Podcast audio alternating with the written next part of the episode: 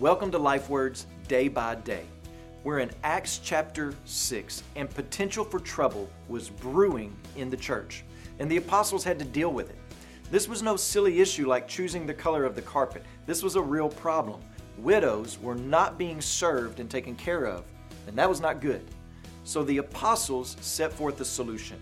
And I want us to notice some very important characteristics about this solution.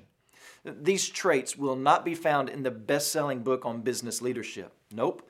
These are God focused answers to the issues. Listen to what it says in Acts chapter 6, verse 3.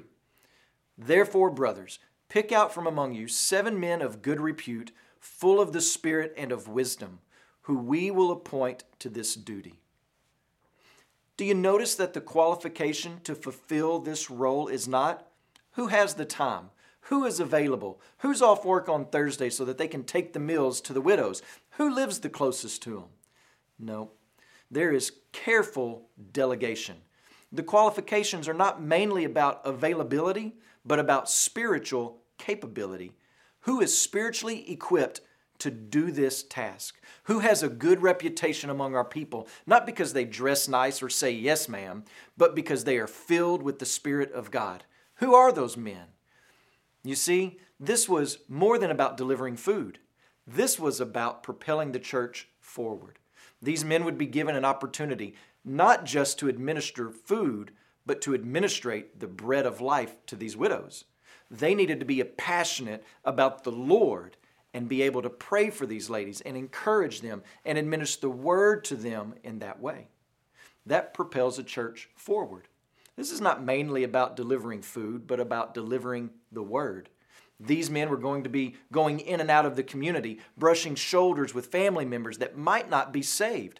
This was ministry. Thus, the qualifications must be more than just availability, but spiritual capability.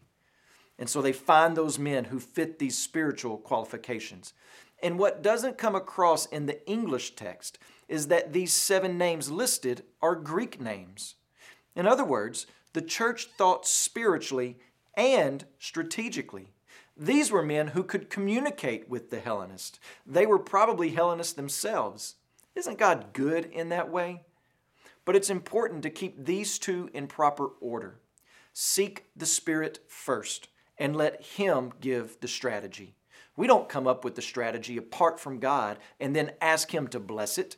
We pray, we seek His will, and we trust Him to provide the strategy. So when you pray today, please pray for Grady and Denise Johnson and their kids, Alan and Amanda, serving in Mexico. And also, remember the Bicol Northern Sorsogon broadcast in the target area of the Philippines. And don't forget, this coming Sunday is World Missions Day.